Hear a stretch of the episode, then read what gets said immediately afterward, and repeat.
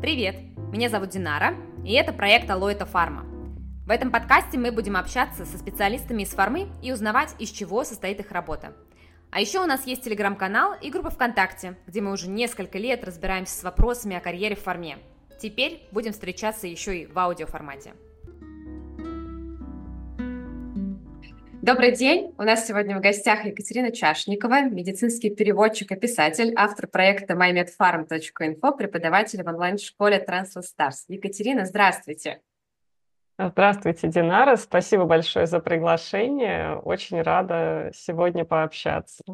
Я, если честно, расскажу сейчас такую немножко личную историю. Я э, лет, может быть, 10 назад э, подрабатывала тоже переводчиком. Я помню, что я тогда немножко в общем, я думала, что это все так просто, и я, как сейчас помню, что я не помню, какой-то переводила какой-то текст, и мне попались то ли единицы измерения, то ли что-то, в общем, какие-то сложные аббревиатуры. Я пошла в Google, и я прям точно помню, что я нашла ваш блог и нашла там ответы на некоторые свои вопросы, и иногда потом посматривала. Вы его тогда вроде уже активно не, не очень-то вели, вот, но я прочитала статьи, такая, так, вот это я себе возьму на заметку, вот это тоже возьму на заметку. После этого как-то у меня так получилось, что я переводом перестала, перевод, переводами перестала заниматься, но а, продолжала за вами так немножко следить. Очень рада, что вы сегодня у нас в гостях. А, я обычно начинаю вопрос с вопроса, про ваш путь, да, расскажите немного, как mm-hmm. вы вообще попали в переводы, что вас привлекло, и, насколько я знаю, вы провизор по образованию, то есть такой немножко нетривиальный путь выбрали. В общем, расскажите, как так вышло. Да, я очень люблю эту историю рассказывать, на самом деле. Э, Все было очень просто. Я хорошо владела английским со школы еще. И когда-то на четвертом курсе увидела на доске объявлений, что вот ищут переводчиков. И решила откликнуться, и сразу поняла, что это мое. То есть начиналось все просто с идеи подработки. Угу. Это был апрель, и в сентябре я уже пошла учиться на переводчика, на вечернюю, на, угу. на переводчик в сфере профессиональной коммуникации. Угу. На дополнительное есть, образование. Да. То есть у вас два э, диплома и фармацевтическое образование, ну, с фармацевтическим образованием и с переводческим. Да, да. А как вы поняли, что это ваше? Вот что вас э, зацепило? Мне просто было интересно, и я чувствовала удовлетворение от того, что я делаю. Uh-huh. Я до этого пробовала работать, работать э, в лаборатории, uh-huh. в аптеке, в обычной, в гомеопатической. Uh-huh. Потом я пробовала работать промоутером, потом я работала проверяющим промоутеров. Угу. И это все было ну, нормально просто. Вроде делаешь что-то, тебе деньги платят, ты учишься. А здесь мне прям понравилось. Несмотря на то, что было очень сложно. Угу. Первые вот переводы были научные статьи. Я прям продиралась через текст, но чувствовала удовольствие. У меня такого не было ни с одной деятельностью. Поэтому ага. я поняла, что это мое. Да. И вы, получается, вот как тогда поняли, так и остались в переводе, и не было никогда такого соблазна, что ли, уйти куда-то? Или есть еще какие-то мысли, э, где себя попробовать? У меня за последние года два произошла трансформация такая, не то чтобы я ушла из перевода, но я начала работать медицинским писателем и поняла, что мне интересно создание контента. Uh-huh. И вообще текстов, не, контент в очень широком смысле. Я, например, пишу презентации для врачей, скрипты видео, uh-huh. какие-то брошюры, имейлы, ну, то есть самые разные тексты и контент в другом формате тоже. Uh-huh. Но я поняла, что переводчик, когда переводит, он опирается на оригинал, а uh-huh. мне интересно создавать с нуля. Uh-huh. Но по сути, этот перевод это тоже создание контента, воспроизводство, да, поэтому uh-huh. очень близкая деятельность, не то, чтобы я ушла в кардинально другую сферу. Uh-huh, uh-huh, uh-huh. Ну, то есть это получается такое э, развитие профессии. То есть вы остались так, такой человек-текст, скажем так, но при этом из переводов вы ушли в более такую широкую сферу. Медицинское писательство, это же, ну, там вообще можно писать все, что угодно, э, начиная да, да, от скриптов до документов для регистрационного досье где тоже все зарегулировано, в скриптах ты плюс-минус можешь даже такой творческая работа, можно так сказать. Да, ну там тоже очень сильно все зарегулировано. Угу. И переводить я все равно перевожу, то есть я из перевода не ушла полностью. Мгм, мгм. А расскажите, как выглядит ваш, ну, такой обычный рабочий день? Вы проснулись, что дальше Да, происходит? здесь, наверное, надо сказать, что у меня двое детей, одному 5 лет, другому 9. И муж тоже работает дома. Это нынешний рабочий день очень сильно сформирован под влиянием пандемии и Мгм, удаленной работы.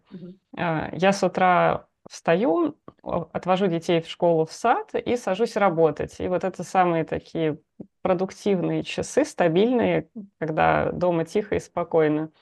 Потом муж забирает детей, я готовлю обед, и потом у нас идет такое жонглирование работой, детьми, мгм, какими-то занятиями, прогулками. Мы по очереди с ними ходим гулять, по очереди укладываем. Ну, да, вот, наверное, такой рабочий день. Ужинаем всегда вместе, примерно в одно и то же время. Это такой вот тоже день, э, ой, не день, а момент времени стабильный, семейный. У меня это мгм. получается, работа очень сильно вплетена в жизнь семьи, и мне это нравится. Да, я вот как раз хотела спросить э, про work-life balance, такое, знаете, модное понятие, когда почему-то идет речь про то, что нужно так разделять время на работу, время на жизнь. Вот я хотела вас спросить, кажется, у вас, наоборот, все это вплетено очень э, органично, и такого разделения, вот это вот, ну, три часа на работу, тут три часа с семьей, мы никогда ничего не объединяем, такого нет. Или как? Ну вот так как раз и есть Да. разделение. Мгм. То есть э, утром, когда детей нет дома, я только работаю, стараюсь заниматься только работой. А Потом тоже я редко бывает такое, да, что я с ними что-то делаю и параллельно на рабочие имейлы отвечаю. Я стараюсь разделять это время. Мгм. Конечно, не Мгм. всегда получается, но Мгм. да, и выходные тоже стараюсь э, хотя бы один день проводить без работы вообще. Мгм, мгм. А если брать вот именно такой, вот эти рабочие часы, что, а, вы, де- ну, что вы делаете? То есть у вас есть письма, есть какие-то Мгм. тексты. А работаете ли вы одновременно над несколькими текстами, допустим? Или это всегда такая задача одна сделана, приступаем к следующей? Ой, я в этом плане люблю разбивать на кусочки. То есть я могу сесть, сделать кусок одного проекта, потом отложить его, сделать кусок другого проекта и вернуться к первому, который уже Мгм, отдохнул, я от него отдохнула. мгм, мгм, Очень люблю разбивать работу над проектами на несколько дней. Даже если я с вечера просто гляну в оригинал, мгм, то мне на следующий день будет намного легче с ним работать. мгм, мгм, И когда я сижу, работаю, тоже, да, я чередую какую-то деятельность, э, могу отвлечься, посмотреть почту, мгм. потом вернуться к работе. Мне так легче. Поняла. А у вас, получается, вот эта работа, это какая-то одна компания или это больше такая проектная деятельность? Вы там для одной компании что-то написали, для другой компании э, что-то написали, э, и вот как-то так набирается. Да, проектная деятельность. У меня Мгм. несколько заказчиков, клиентов э, и по переводу, и по написанию текстов, поэтому это проектная работа. Э, Я так уже очень давно работаю, наверное, с 2011 года. Я же работала в бюро переводов в Мгм. штате. Э, Последний год полноценным была менеджером проектов. Мгм. Потом ушла во фриланс переводчиков, и вот с тех пор у меня разные клиенты с разными тематиками, с Мгм. разными текстами, Мгм. с разным порядком работы. А нет такого волнения, что вот в какой-то месяц никто из заказчиков не придет и зарплаты не будет? Ну, когда их много, такое очень маловероятно. Ага. Но да, я, конечно, наверное, как и все фрилансеры, я волнуюсь, когда возникают какие-то паузы между проектами. Но с годами э, это волнение все меньше и меньше, и я учусь, э, и мне кажется, уже научилась э, эффективно использовать это время, чтобы сделать другие дела, отдохнуть, побыть с семьей, лишний раз куда-то выбраться, развеяться, и потом, ну, уже понимая, что будут новые заказы, будут Мгм. новые авралы. Мгм. Поняла, да. Мне кажется, что просто это такой какой-то всегда большой страх, что когда ты работаешь в компании, у тебя там есть вне день, когда ты получаешь зарплату, и ты такой, О, так, ну ок, деньги в этом месяце сто процентов будут. А с фрилансом это такой э, источник немножко беспокойства, и как будто бы есть люди, наверное, кому это не подходит а, когда вот, вот такая, что это, ну, это не, не, не, не, это не стабильность, конечно, а что-то... Ну, это больше неопределенность. Неопределенность, да, да, да, да. Да, да, да. Да, наверное, есть люди, кому это не подходит. Угу. Мне это подходит, несмотря угу. на все тревоги, я уже много лет понимаю, что это мое. Угу, угу, поняла. А, у меня следующий был вопрос, что больше всего вам нравится в работе, но вы так как-то с любовью, мне кажется, говорите в целом, что, кажется, вам нравится все.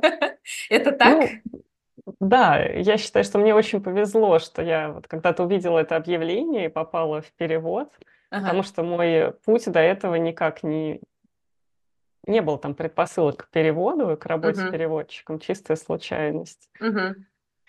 И могу просто с другой точки зрения ответить на этот вопрос. Давайте. Потому что есть вещи в работе, которые я не люблю. Хорошо, ну давайте сначала я спрошу, а есть ли какие-то, может быть, особенно любимые нозологии, с которыми вы любите работать, очень классно разбираетесь, или какие-то темы, которые вот вам душу греет? Сложно сказать. Я с очень широким спектром тематик работаю. Отчасти это обусловлено просто накопленным опытом, то есть есть от чего оттолкнуться практически в любой теме. Э, я очень долго не брала хирургию, но как-то она прокралась в мою работу тоже. Э, и, наверное, прям таких любимых тематик. Сложно мне ответить на этот вопрос. Хорошо, Люблю ладно. медицину вообще. Ага, ага. То есть нет такого, что там, не знаю, если онкология придет, ну это вообще, да, я прям ой, там очень люблю, а не знаю, дерматология, там, допустим, какая-то неврология, не совсем мое. Такого нет в целом вас нет. Я думаю, что у меня есть такое отношение к фармацевтическим тематикам. Вот анализ качества, контроль качества, производство, это прям то, что душу греет, это мое, потому uh-huh. что это мой родной фармфак. Uh-huh. Я специализировалась на фармтехнологии, в интернатуре училась, uh-huh. была на заводах, uh-huh. и это я люблю. И, наверное, если бы я не стала переводчиком, я бы ушла на производство работать. Угу, угу. Поняла. Это так, наши слушатели, пожалуйста, сделайте этот пометочку, заветочку. вот, а теперь, да, расскажите, пожалуйста, что вам не знаю, не нравится работать, может быть, даже что-то бесит, что-то такое, э, такое закулисье. Да, есть такое, конечно. Во-первых, меня я не люблю бухгалтерию. Как фрилансер я несу эту нагрузку административную, да, в большей степени, чем те, кто работает в штате. Бухгалтерию я не люблю, с удовольствием отдаю на аутсорс, благо есть решение типа Эльбы, есть кто-то бухгалтера нанимает, кто-то сам с помощью электронных систем это делает. Угу. И это прекрасно. Угу. Потому что я вот это вот циферки, эти бумажки, отчеты. А, а в именно переводческой работе я не очень люблю рутинные задачи. Я больше люблю какие-то творческие, либо где нужно в теме разбираться, искать э, терминологию. Собственно, мой блог начался с того, что я стала делиться вот этими находками, угу. потому что мне доставляет удовольствие разобраться, понять, что к чему, найти какие-то источники. Вот. Ну, а кре... любовь к креативу и творчеству вылилась в то, что я пошла работать медицинским писателем, где больше вот этот компонент в работе. Угу, угу. Но получается, переводчик, он немножко детектив, да, когда э, нужно найти какие-то аббревиатуры неизвестные или что-то еще, что-то разобраться вообще. Да-да-да, это точно.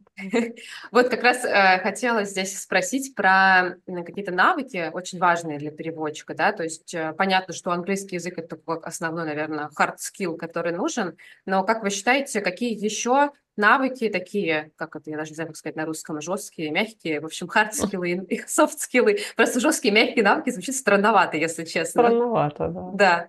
В общем, что нужно переводчику медицинских фармацевтических текстов, как вы думаете? Вот, кстати, мне кажется, нужно уметь спокойно относиться к заимствованиям, которые удобны специалистам, потому что вот как с hard-soft скиллами, которые всем понятны, да, и угу. все так говорят, потому что это удобнее. Также и в медицине есть термины, которые врачи берут из английского и не переводят. Или, например, с клиническими исследованиями был момент, когда там есть такой термин конечные точки. Угу. Это конечные показатели, которые оценивают при анализе результатов исследования. Их заранее планируют для того, чтобы исследование было объективным, и потом смотрят, что получилось. И по-английски это endpoint. Конечная точка — это чистая калька. И еще лет 10 назад переводчики активно предлагали другие эквиваленты, Мгм. да, в борьбе за чистоту языка, но Мгм. конечные точки победили, потому что это всем удобно. Врачи читают э, английскую литературу. Если это международное исследование, они читают английский протокол. Они, конечно, русский тоже с удовольствием читают, но и английский обязаны читать. Мгм. И вот э, термин прижился, и такие есть примеры. Мне кажется, переводчику важно уметь видеть э, широкий контекст, общую задачу и место перевода в нем. Угу. И в том числе вот это выражается в принятии каких-то заимствований, которые удобны в отрасли. А, Еще про хард-скиллы хочу сказать, что нужно уметь работать с программным обеспечением. Я иногда в Фейсбуке с удивлением вижу посты людей, которые сейчас пишут о том, что есть такие CAD-программы, угу. программы, которые памяти переводов, да, которые автоматизируют перевод TRADOS, uh-huh. NumSource и все, что у нас есть. Uh-huh. У нас столько всего есть, а люди только с этим столкнулись и говорят, что это ужасно, это нарушает права переводчика uh-huh. и так далее. Это очень странно. А, ну и сейчас искусственный интеллект, генеративный искусственный интеллект тоже, он а, ну, машинный перевод у нас еще есть. Это я перескакнула через одну технологию. Uh-huh. Я считаю, что переводчику надо во всем этом ориентироваться и уметь этим, этим пользоваться. Даже если переводчику отдельно взятому удается выставить свою работу так, что он этим не пользуется, и такие есть, кстати, их много. Uh-huh. Процентов 20, по-моему, недавно был опрос э, опубликован, крупный. По-моему, там больше 100 или больше 150 стран представлено, и Ага. очень много переводчиков. Есть люди, которые успешно работают без этого программного обеспечения, но, наверное, лучше в нем разбираться и быть готовым его применять. Это же еще и про а, скорость, правильно, перевода, потому что если ты а, используешь все эти технологии, то ты ну, и работать можешь быстрее в том числе. Да, но есть компании, которые, например, запрещают использование машинного перевода. Есть компании, прямо в договоре прописывают, что переводчик э, не имеет права этим пользоваться. Угу. Наверное, то же самое касается искусственного интеллекта, вот, больших языковых моделей, но я так, таких не видела формулировок. Угу. Но, наверное, это тоже где-то есть и будет э, встречаться в договорах. И э, отчасти, наверное, заказчик определяет, будут использоваться технологии или нет. Угу. Хотя я к ним нормально отношусь, спокойно. Это инструменты, которые позволяют просто по-другому организовать работу. У них есть свои плюсы, свои минусы. И если относиться к ним как к инструментам, то они помогают э, и позволяют развиваться отчасти тоже. Угу, угу. А что по софт-скиллам? Что, еще, что важно? Да, по софт-скиллам. Вот э, то, что я говорила про знание, про понимание широкого контекста, в котором осуществляется перевод, мне кажется, переводчику важно осознавать свою роль, вообще знать этот широкий контекст. То есть э, уметь видеть ситуацию со стороны клиента, его задачу, его цель, и брать на себя ответственность за свою часть работы. Мгм. Не так, что я тут просто перевожу, а вы потом с этим работаете. Или наоборот, да, что вот это перевод, вот важно, чтобы он был выполнен вот именно вот так, вот, вот здесь вот важно вот такой-то термин, в ущерб да, каким-то предпочтениям и приоритетам клиента. Здесь такой баланс нужно уметь держать, э, исходя из э, целом проекта, не только Мгм. своей собственной позиции. Мгм. Еще, мне кажется, очень важно уметь э, общаться с коллегами Мгм. и иметь какой-то круг. э, ну, при работе в штате, наверное, это очевидно, да, что нужно Автомат- уметь да. общаться Да, с да, да. коллегами, Ага. потому что с ними общаешься намного теснее и больше, чем при фрилансе. Но на фрилансе тоже, мне кажется, важно иметь какой-то круг людей, таких же переводчиков, а, для какой-то помощи, взаимовыручки, просто возможности обсудить э, рутинные какие-то моменты, о которых э, не с кем больше поговорить. Мгм. И еще, мне кажется, очень важное тоже качество, которое переводчику важно развивать э, для дальнейшего роста в том числе, это адекватная реакция на критику и адекватное восприятие критики, умение с ней работать, умение давать на нее адекватный ответ. С одной стороны, защищать свою позицию где-то, а с другой стороны, э, принимать, э, просто спокойно принимать критику, понимать, что все люди, Мгм. и стараться пытать позицию человека, который эту критику дал, из чего он исходил.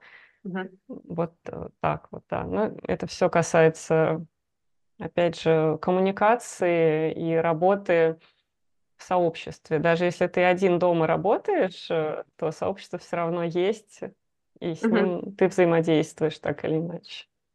А, э, кстати, про сообщество. Вот вы сказали, что ну, важна нетворкинг, да, общение с коллегами.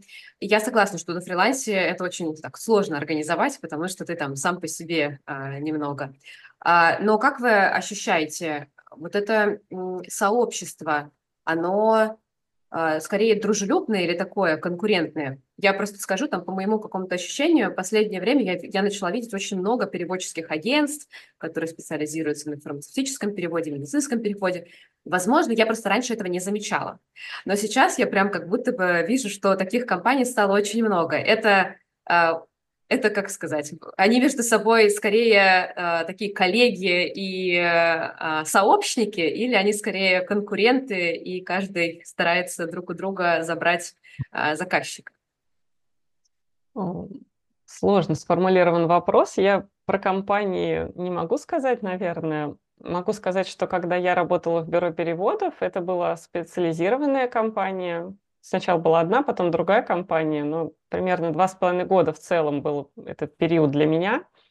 Уже тогда были другие медицинские бюро переводов. Наверное, какая-то конкуренция была, конечно, у них друг с другом. Но я не общалась именно с представителями друг- других бюро переводов в тот момент, когда я работала в бюро переводов. Мгм. А потом, когда я ушла во фриланс, э, я стала ездить на переводческие конференции, ходить на семинары какие-то очные. Кстати, вот к вопросу о сообществе и общении с коллегами, мне кажется, это легко организовать. Много есть мероприятий, и можно просто на них ходить. Мгм. Ради Мгм. общения, знакомств это очень много дает. В плане эмоциональном и профессиональном тоже. От поддержки до какого-то сарафанного радио, обмена опытом. М, Мне кажется, мне лично сообщество дает поддержку. Мгм. Я чувствую, что я не одна, что мне всегда есть с кем поговорить. Есть какие-то регулярные встречи на конференциях, личные встречи. Я сама организовывала встречи, встречи переводчиков несколько раз. Мгм. И, ваш Конечно, конкуренция тоже присутствует, э, но я к этому отношусь как к данности. То есть Мгм. от конкуренции никуда не деться, а поддержку себе можно создать. Мгм, мгм. А помогает ли вам в этом ваш проект, который вы сейчас ведете, MyVetFarm Info, да, это, я так понимаю, большой портал, где собираются разные э, источники, которые помогают переводчикам и медицинским писателям, в том числе в работе. А, Я его создавала в том числе с целью э, собрать вокруг него какое-то сообщество медицинских переводчиков. Честно скажу, мне кажется, пока его нет. У меня в Мгм. телеграм-канале происходит периодически общение, Мгм. но я надеюсь, что сообщество будет, постепенно Мгм. разовьется. Мгм. Мгм. Мгм. Поняла. А, следующий вопрос, который я хотела бы спросить. А, мы ну, говорим много про переводчиков. А, чем, на ваш взгляд, отличается классный переводчик от такого, ну, среднестатистического, скажем так, переводчика? Да, хороший вопрос. Ну, во-первых, и- мне кажется, я уже третий раз это говорю, но это очень важно с моей точки зрения. Это вот э, понимание широкого контекста своей работы, Мгм. других участников процесса, их целей и задач, и Мгм. своей ответственности. Мне, наверное, было после работы в бюро переводов э, легко именно с такой точки зрения смотреть на свою работу, но я вижу, особенно у начинающих коллег, э, непонимание того, как рынок устроен и э, откуда эти проекты берутся, зачем их делают Мгм. и какие реальные потребности у клиентов. Можно это все компенсировать, опять же, с помощью профессиональных мероприятий, э, как для переводчиков, так и в, по тематике своей специализации. Я Мгм. еще очень большой фанат отраслевых выставок, конференций, и на них э, можно попасть. Есть крупные бесплатные мероприятия для специалистов, где можно просто прийти, посмотреть на заказчиков своих переводов, можно Ага. даже с ними пообщаться, можно послушать э, какие-то выступления, кто, на каком языке они говорят, что для них важно. Это помогает, опять же, понять отрасль в целом, не только свой маленький уголок. Мгм. Что еще важно для классного переводчика? Вот э, тоже такой момент. Я думала одно время, что это устарело и не актуально, потом э, просила коллегу помочь с переводом, поняла, что актуально. Важно быть аккуратным в работе, начиная от Мгм. форматирования своих переводов в Word, да, чтобы они выглядели опрятно, и заканчивая общением, э, согласованием проекта, обсуждением деталей. То есть вот какая-то, может быть, даже педантичность, которая свойственна, мне кажется, профессиональным переводчикам, Мгм. особенно даже высоким профессионалам в нашей отрасли, да, это свойственно. И э, мне кажется, это не просто так. Это вот э, внимание к деталям, качество, М. которое рекрутеры любят в вакансиях Да, писать, да, да-да-да. вот оно у профессионалов просто, так сказать, э, они... Ладно, я потеряла Ну, мысль. да-да-да, в Ну общем, да, очень сильно это... развито. Это не просто строчка Да-да-да, там какая-то да. оторванная от реальности, это там их качество. Да, это Да, это просто интересно. они так, они так живут, они работают, они не Мгм. умеют уже по-другому, да. Мгм. И э, в том числе вот про И Я, когда ушла во фриланс, э, я вообще изначально вдохновилась идеей фриланса, когда читала дневник Екатерины Рябцевой, которая создала сайт э, «Город переводчиков». Э, У нее там есть ее личный дневник, э, который она активно вела в первые годы разви- э, развития проекта. И вот э, у нее я почерпнула мысль, что для того, чтобы писать э, перевод э, грамотным языком без ошибок, надо так писать везде Мгм. чтобы это было на автоматизм. И то же самое касается, наверное, в целом какой-то аккуратности в работе, Мгм. чтобы это было неотъемлемым твоим качеством. Мгм. Ну и мы не говорим про там, уровень владения язык- язы- языками, да, потому что это какое-то а, очень самое базовое, наверное, кажется, это требования. более очевидное, Да, да. да, да, да, да. Что-то еще, может быть, хотите добавить к этому А, Про пункту? переводчиков. Да. Еще есть такой важный пункт. Мне кажется, классный переводчик умеет обеспечить достаточно высокое качество даже в сложных для себя условиях. Мгм. Это больше касается как раз вот баланса между личной жизнью и работой, и тем, что наша личная жизнь влияет так или иначе периодически сильно на условия, в которых приходится работать. Кто работает в штате, может быть на больничном с ребенком и все равно делать какие-то рабочие задачи. У фрилансера еще больше размыта эта граница между работой и личной жизнью. И классный переводчик э, сможет э, э, себя э, встряхнуть в Мгм. какой-то сложной ситуации и сделать хорошо. Мгм. Мгм. Да, поняла. Я думаю, что, наверное, даже это правило а, применимо ко всем классным специалистам, кто делает Да. чуть больше, может быть, чтобы задача решилась, чтобы проект выполнился и так далее. У меня, Да. да, да. А, У меня следующий вопрос. Э, Мы как-то с коллегами с прошлой компании смеялись про то, чтобы э, стать медицинским писателем, нужно стать сначала медицинским читателем, а а кем нужно сначала стать переводчиком. В общем, давайте поговорим про то, что делать э, начинающему переводчику, кем ему становиться, что изучать и что делать.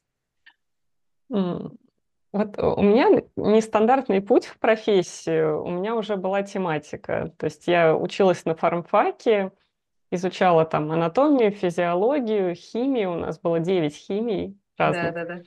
э, ну и так далее, да. У меня было знание тематики. Потом, когда я пришла учиться на переводчика, одна из наших преподавателей говорила, что важно знание темы. Знание Мгм. темы отчасти э, компенсирует э, незнание чего, какие-то слабые навыки, например, да, или, может быть, не очень хорошее, не идеальное владение языком. Когда человек знает тему, он может разобраться, понять. э, Вот, и поэтому, мне кажется, начинающим переводчикам важно учить какую-то тематику. Мгм. Сейчас есть множество возможностей для этого. Есть онлайн-курсы, YouTube-каналы, множество книг в открытом доступе. Э, Есть... э, Можно начать с самого базового уровня. Например, вот э, в медицине кто-то начинает с того, что разбирается в анатомии, физиологии, отталкиваясь от школьного уровня, да, потихонечку набирает эту базу. Кто-то отталкивается от каких-то знакомых патологий, которые Мгм. знакомы по личному опыту, по опыту родственников, например. Ну, Мамы могут отталкиваться от педиатрии, какого-то там детского питания, темы беременности. Это все тоже э, создает потребность в переводе. Есть Мгм. Да, да, может да. быть востребовано, и, может быть, от этого будет легче начать оттолкнуться. Я когда работала в бюро переводов, э, я занималась подбором переводчиком в том числе. Очень много видела резюме. И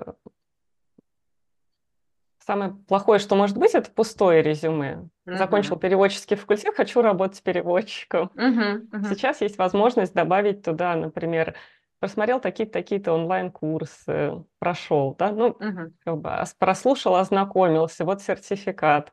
Мгм. Это уже лучше, чем ничего.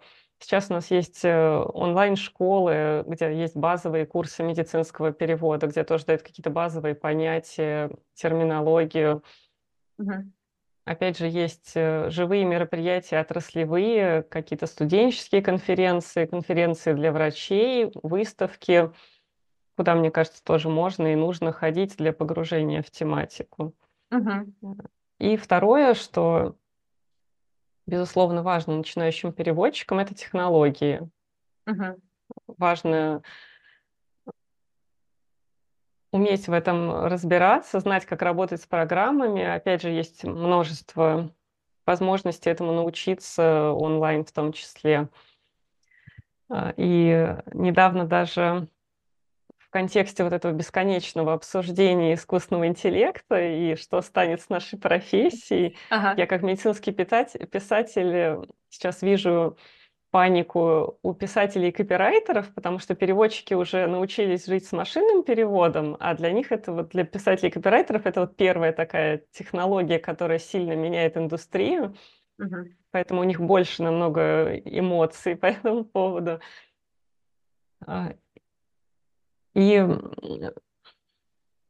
прочитал где-то важную такую точку зрения, что пока опытные не знаю, переводчики, писатели, будем говорить, переводчики обсуждают, что же с нами будет, э, молодые учатся просто с этим работать, потому что у них-то нет вариантов, они приходят э, в отрасль, в которой вот уже это все происходит, э, и просто учатся с этим работать.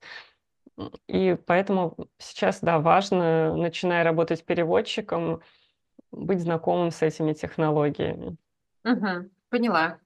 А может быть, есть какие-то книги, YouTube-каналы, которые вы бы прям посоветовали? Потому что, допустим, в нашем канале, как правило, люди, у которых есть, естественно, научное образование, это либо провизоры, либо медики, то есть у них есть уже uh-huh. какое-то понимание перевода, но допустим, может быть, как-то непонятно, как работать с текстами, как э, вообще все это устроено. Есть ли какие-то советы от вас, что можно изучить по этому вопросу, если с предметом уже знаком? А, если это специалист, который хочет заниматься переводом, специалист какой-то, да, да в ага. медицине, например. Да. да, сложный вопрос. Я-то, видите, пошла учиться на переводчика. И... Да, вот, вот это интересно как раз, потому что мне тоже интересно всегда было, нужно ли действительно переводческое образование, э, можно ли стать переводчиком, там, будучи специалистом с каким-то хорошим высоким уровнем языка без диплома, или это такая задача со звездочкой? Это очень сильно зависит от того, насколько хорошо человек владеет русским языком и умеет mm-hmm. формулировать свои мысли. Я когда работала в бюро переводов, э, к нам приходили в том числе врачи, провизоры, биологи, химики. Если человек хорошо владеет русским языком, умеет писать текст, э, то, наверное, переводческое образование не обязательно для него. Угу. Я знаю таких людей, которые вполне успешно работают. Просто они чему-то научились еще по обратной связи от э, редакторов. Мне сложно сказать, э, потому что я, наверное, сейчас просто мало этой тематикой интересуюсь. Но вот э, есть, например, онлайн-школы, где есть базовые курсы письменного перевода. Это не полноценное образование, это, по-моему, на несколько месяцев курс, например, который uh-huh. позволяет ознакомиться с порядком работы, потому что медиков не учат переводить. Uh-huh. У меня был в том числе негативный опыт, когда люди приходили ко мне, обращались, зная, что я работаю в бюро переводов, говорили, а давай вот я попробую тоже переводить. И оказывалось, что человек э, то есть он читает текст, понимает и при этом выдает э, то, что нельзя назвать качественным переводом. Угу. Или не умеет э, свой текст отформатировать.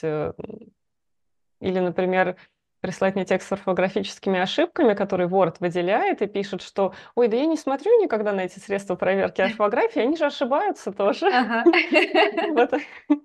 Понимание каких-то какой-то К вопросу о работе с технологиями. Word это вообще базовая вещь. Да, да. Поняла. А, я просто, знаете, вспомнила сейчас к вопросу о русском языке книги а, Ильяхова, например, про там «Пиши, угу. сокращай», вот это вот все, как вы думаете, такое, а, такие тексты тоже ну, важно изучать? То есть это же больше по работе самим текстом, условно, на русском языке, но это может быть полезно или не очень? Мне кажется, это может быть полезно, особенно если это тексты в медицине для пациентов, например. Угу. Тексты для пациентов всегда приходится сильнее перестраивать, переформулировать. Но при этом, вот, например, не важно знать как это называется с точки зрения лингвистики, там есть переводческие трансформации, которые да, я да. не назову вам сейчас. Ага. Да, но, ну, может, несколько вспомню, но я не держу их в голове, я просто перестраиваю текст так, чтобы он был легче, легче воспринимался. Э, книги Ильяхова я читала. У него на сайте еще есть э, такой онлайн-инструмент простой, который в русском тексте подчеркивает какие-то тяжелые для восприятия места, какие-то там, которые можно двояко трактовать uh-huh. и так далее. Я этим пользуюсь тоже. Uh-huh. И да, это полезно, безусловно. Переводчикам тоже, мне кажется, полезно будет э, с этим uh-huh. совсем ознакомиться. Uh-huh. Uh-huh. А, а можно ли сказать, что а, знание русского и идет впереди знание английского переводчика все-таки, если а, так посмотреть на профессию? Ну, я бы сказала, что они одинаково важны. Угу. Знание английского все-таки должно быть на уровне продвинутом, наверное, не ниже B1, скажем так, потому угу. что нужно уметь понимать сложные конструкции, правильно их трактовать. И с другой стороны, нужно уметь э, писать грамотным русским языком. Угу. То есть э, не должно провисать ни то, ни другое. Угу, угу. Поняла. А, а как может выглядеть карьерный рост у переводчика? Вот мы знаем, что вы потом стали медицинским писателем. Мы уже слышали немножко там слово редактор, допустим, про... менеджер проектов. То есть какая-то картинка потихоньку складывается, но хочется от вас а, услышать, может быть, на вашем примере, на примере других коллег. Да, конечно. Есть много очень вариантов. Вот я сейчас вспомнила, вы сказали ваших коллег, и я вспомнила своего коллегу, который провизор тоже, учился со мной на одном факультете, пришел в наше бюро переводов как переводчик-фрилансер, потом он стал редактором, потом он фактически мне помогал, заменял меня во время отпуска как менеджер проектов. Ну, небольшое было бюро переводов. Uh-huh. И потом ушел работать медицинским советником фармкомпанию. Ого. То есть научился работать с информацией, писать тексты, переводить, читать, вот это все, да. И вот в таком, вот у него был такой карьерный рост. Да, это круто. Угу. Есть возможность роста в бюро переводов. То, от чего я ушла, я поняла, что это не мое, это менеджерские полномочия, управление людьми, но это тоже для кого-то может быть привлекательной перспективой роста. Угу. Потому что менеджер проекта, который понимает, э, как работает переводчик, э, наверное, имеет какие-то преимущества. И в том числе переводчик угу. может понять, что его больше интересует управление проектами, нежели вот написание текста. Есть еще карьерный рост для фрилансеров. Мне кажется, он заключается в том, чтобы э, меньше работать за большие деньги, повышать ставки, выбирать более приятных клиентов, более интересные э, проекты. Это все на самом деле может звучать просто, но это подразумевает овладение какими-то инструментами продвижения, самопрезентации, поиска клиентов, совершенствования вот именно таких этих софт-скиллов, связанных да. с продвижением рекламы своих услуг, отношение к работе фрилансера как к бизнесу, плюс там только, пусть там только один человек работает, но это бизнес, если относиться к этому вот так, то можно достичь меньшего количества рабочих часов, большего времени на семью, на хобби, возможности работать э, как Digital Nomad, например, mm-hmm. то, что сейчас тоже популярно. Да-да-да. И что может дать определенные преимущества. Вот такой тоже вариант карьерного роста. Может быть, для кого-то будет э, карьерным ростом переход из фриланса в штат компании, и там дальше какое-то развитие вообще в непредсказуемом направлении. Uh-huh, uh-huh. Я думаю, такое тоже возможно. Угу. Я слышала о переводчиках, которые из фриланса переходили в Штаты, дальше уже в компании работали. Угу. Поняла. Ну, в общем, как будто бы вариантов очень много, и э, от человека, наверное, только тут будет зависеть и от э, желаний и возможностей. Да, мне кажется, важно к себе прислушиваться, да, понимать, что важно, и в каком направлении развиваться. Угу, угу. А, и мне кажется, еще такой важный вопрос есть во всем этом. Вот вы затронули уже про то, чтобы меньше работать и больше зарабатывать. А сколько зарабатывает в вашей сфере? Как-то это можно, не знаю, оценить? Ой, это сложный вопрос для меня на самом деле. Ага. Я нахожусь в достаточно высоком сегменте рынка угу. по ставкам. Это была осознанная моя стратегия постепенно повышать ставки, угу. искать новых клиентов. То же время я знаю, что до сих пор есть люди, которые работают по достаточно низким ставкам. Ну, я бы сказала сейчас очень грубо, что, наверное, если брать переводческую страницу, угу. надо, же, надо пояснить, что такое переводческая давайте. страница. Давайте, да, да, давайте. Э, в общем, в переводе стоимость проекта считается по объему текста, который нужно перевести. Э, можно считать по словам, можно по так называемым переводческим страницам, это 1800 знаков с пробелами. Uh-huh. Многие сейчас переходят на расчет по словам, потому что это легче интегрируется с использованием программ машинного перевода, программ памяти переводов. Э, проще, проще так статистику считать.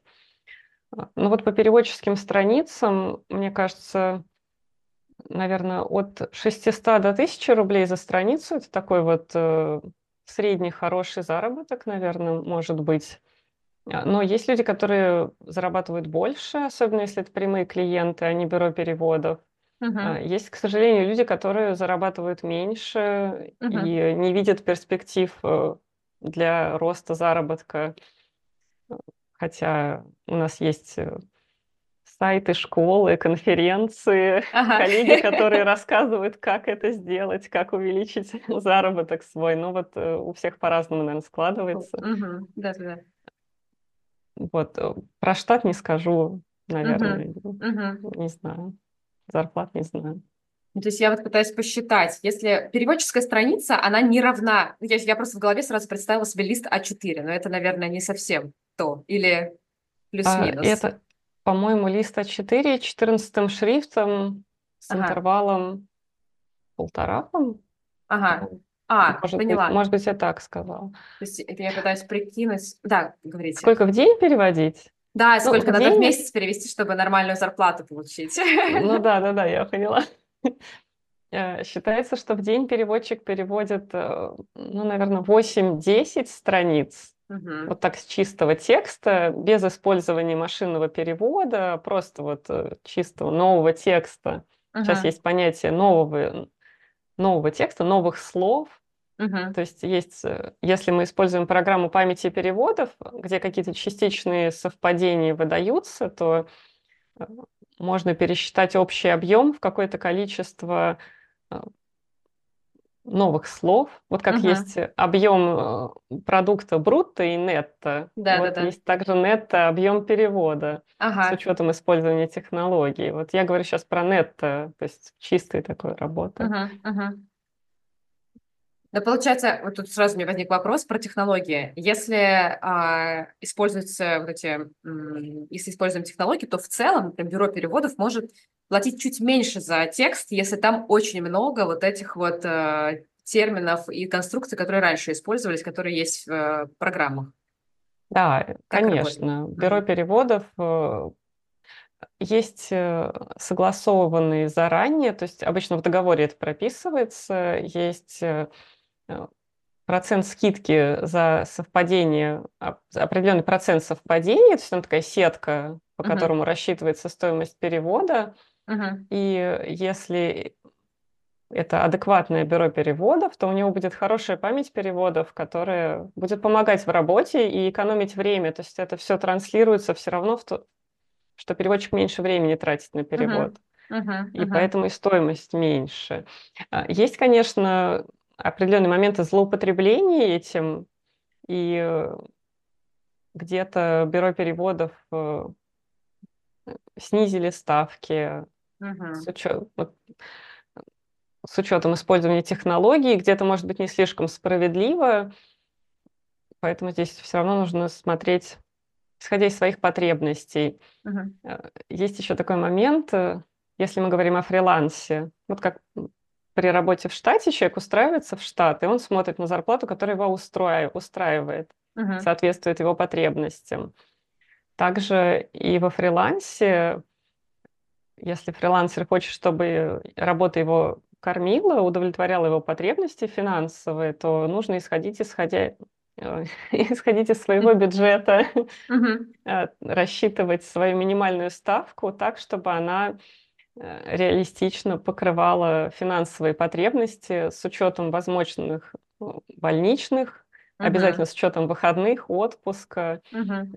времени на какие-то административные задачи. То есть э, э, финансовые потребности делим на количество реально имеющегося времени на работу, да, и вот э, из этого исходим.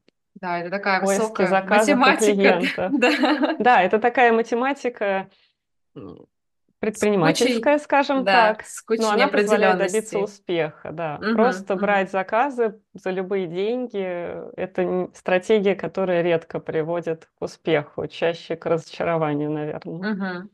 Но если, но эта стратегия, возможно, в начале пути, когда ты хочешь стать переводчиком, допустим, и тебе нужно нарабатывать опыт, возможно. А, Ну да, тогда, может быть, соглашаться на какие-то более да, дешевые заказы. Мне кажется, это э, такой компромисс вполне допустимый, Мгм. но, наверное, любой человек будет стремиться к тому, чтобы потом повышать эти Да, да, цифры смысл. путем поиска новых клиентов э, или общения с текущими клиентами. Ага. А вот у меня вопрос еще. Вот э, вы сказали, что в среднем перевод считается, что переводчик переводит 8-10 страниц в день. Вот за сколько вы переводите сейчас 8-10 страниц? Ну, Есть это у вас? полноценный рабочий день. Мгм. Кому-то комфортно переводить 5-6 страниц в день. Все-таки Мгм. это интеллектуальный труд, может быть Мгм. тяжело. Мгм. Начинающим, наверное, лучше исходить из э, пяти страниц рабочий день. Мгм. Вот, То есть Мгм. как-то закладывать время на то, что будет э, тяжело сформулировать текст, что нужно будет дополнительно покопаться в какой-то информации, Мгм. термины найти. Мгм. Да. Ну, а если чело- это вы, как человек с опытом, можете там 10 страниц, э, ну, как бы новых, но не, как это, Да, новых да, слов да. перевести Да, целом. могу, да, но это такой вот комфортный мой предел. Больше будет уже тяжело. Мгм, мгм, поняла. А, Коллеги уважаемые, теперь мы знаем, что чтобы работать с переводчиком, нужно еще не только хорошо русский и иностранный язык знать, но нужно еще хорошо знать математику, потому что я просто пытаюсь представить себе, как это все рассчитать, при этом еще работать вот в направлении там такого личного бренда, да, скажем так, модное слово, когда ты еще должен себя продвигать свои услуги, искать клиентов, еще рассчитать, сколько тебе нужно а, документов перевести. Ой, Екатерина, мое восхищение. Это, конечно, непросто. Но вы, наверное, уже много лет работаете вот так фриланс, в фрилансе, и у вас это уже на автомате в каком-то смысле работает, и все это прикидываете. Да, спасибо. Э, Я на самом деле не сама к этому пришла. Я очень благодарна коллегам, которые делились этими ценными знаниями на переводческих конференциях. Мгм. Я оттуда взяла эти формулы. Вот, в частности, Катя Филатова, переводчица, когда-то на Translation Forum Russia поделилась вот этим вот э, алгоритмом расчета желаемой ставки за перевод. Ага. Ну и просто в личном общении с коллегами научилась подходам к работе. Мгм. То же самое касается продвижения своих услуг. Об этом говорили на конференциях. Я ходила на специализированные семинары, училась этому. То есть это все наследие более опытных коллег. Да, да, но это, мне кажется, в этом большая сила сообщества, как э, если Да. возвращаясь к предыдущей теме, да, что это супер важно, и, наверное, фри- на фрилансе это еще еще более важно, потому что в компании есть люди, которые занимаются продвижением, э, там, привлечением клиентов, бухгалтерией, а когда ты а, на фрилансе, это все ложится на твои собственные плечи, и с этим действительно надо разбираться. Ну, Ой, да, наверное. да, да, спасибо вам большое. Мне кажется, у нас просто последнее время, наверное, есть такой большой вопрос, э, частый вопрос о том, где работать на удаленке, а, и все это а, такой э, витающий в воздухе вопрос, и мне кажется, что Вот про переводы мы сегодня очень а, здорово это разложили.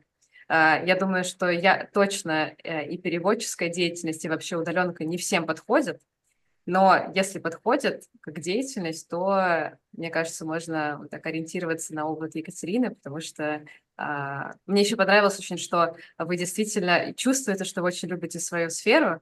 И мне кажется, самое главное не работать удаленно или где-то там, а работать на любимой работе а, и делать то, что нравится, и тогда и проще будет э, достигать чего-то, да, приходить к успехам и так далее. Да, Динар, спасибо большое, что пригласили. Я была рада поделиться своим опытом. Я, правда, люблю свою работу, да, наверное, это сквозит. Это чувствуется, да, случае. да. И это очень здорово, и мне кажется, это очень так как-то мотивирует и вдохновляет, и я надеюсь, что наших слушателей тоже вдохновит.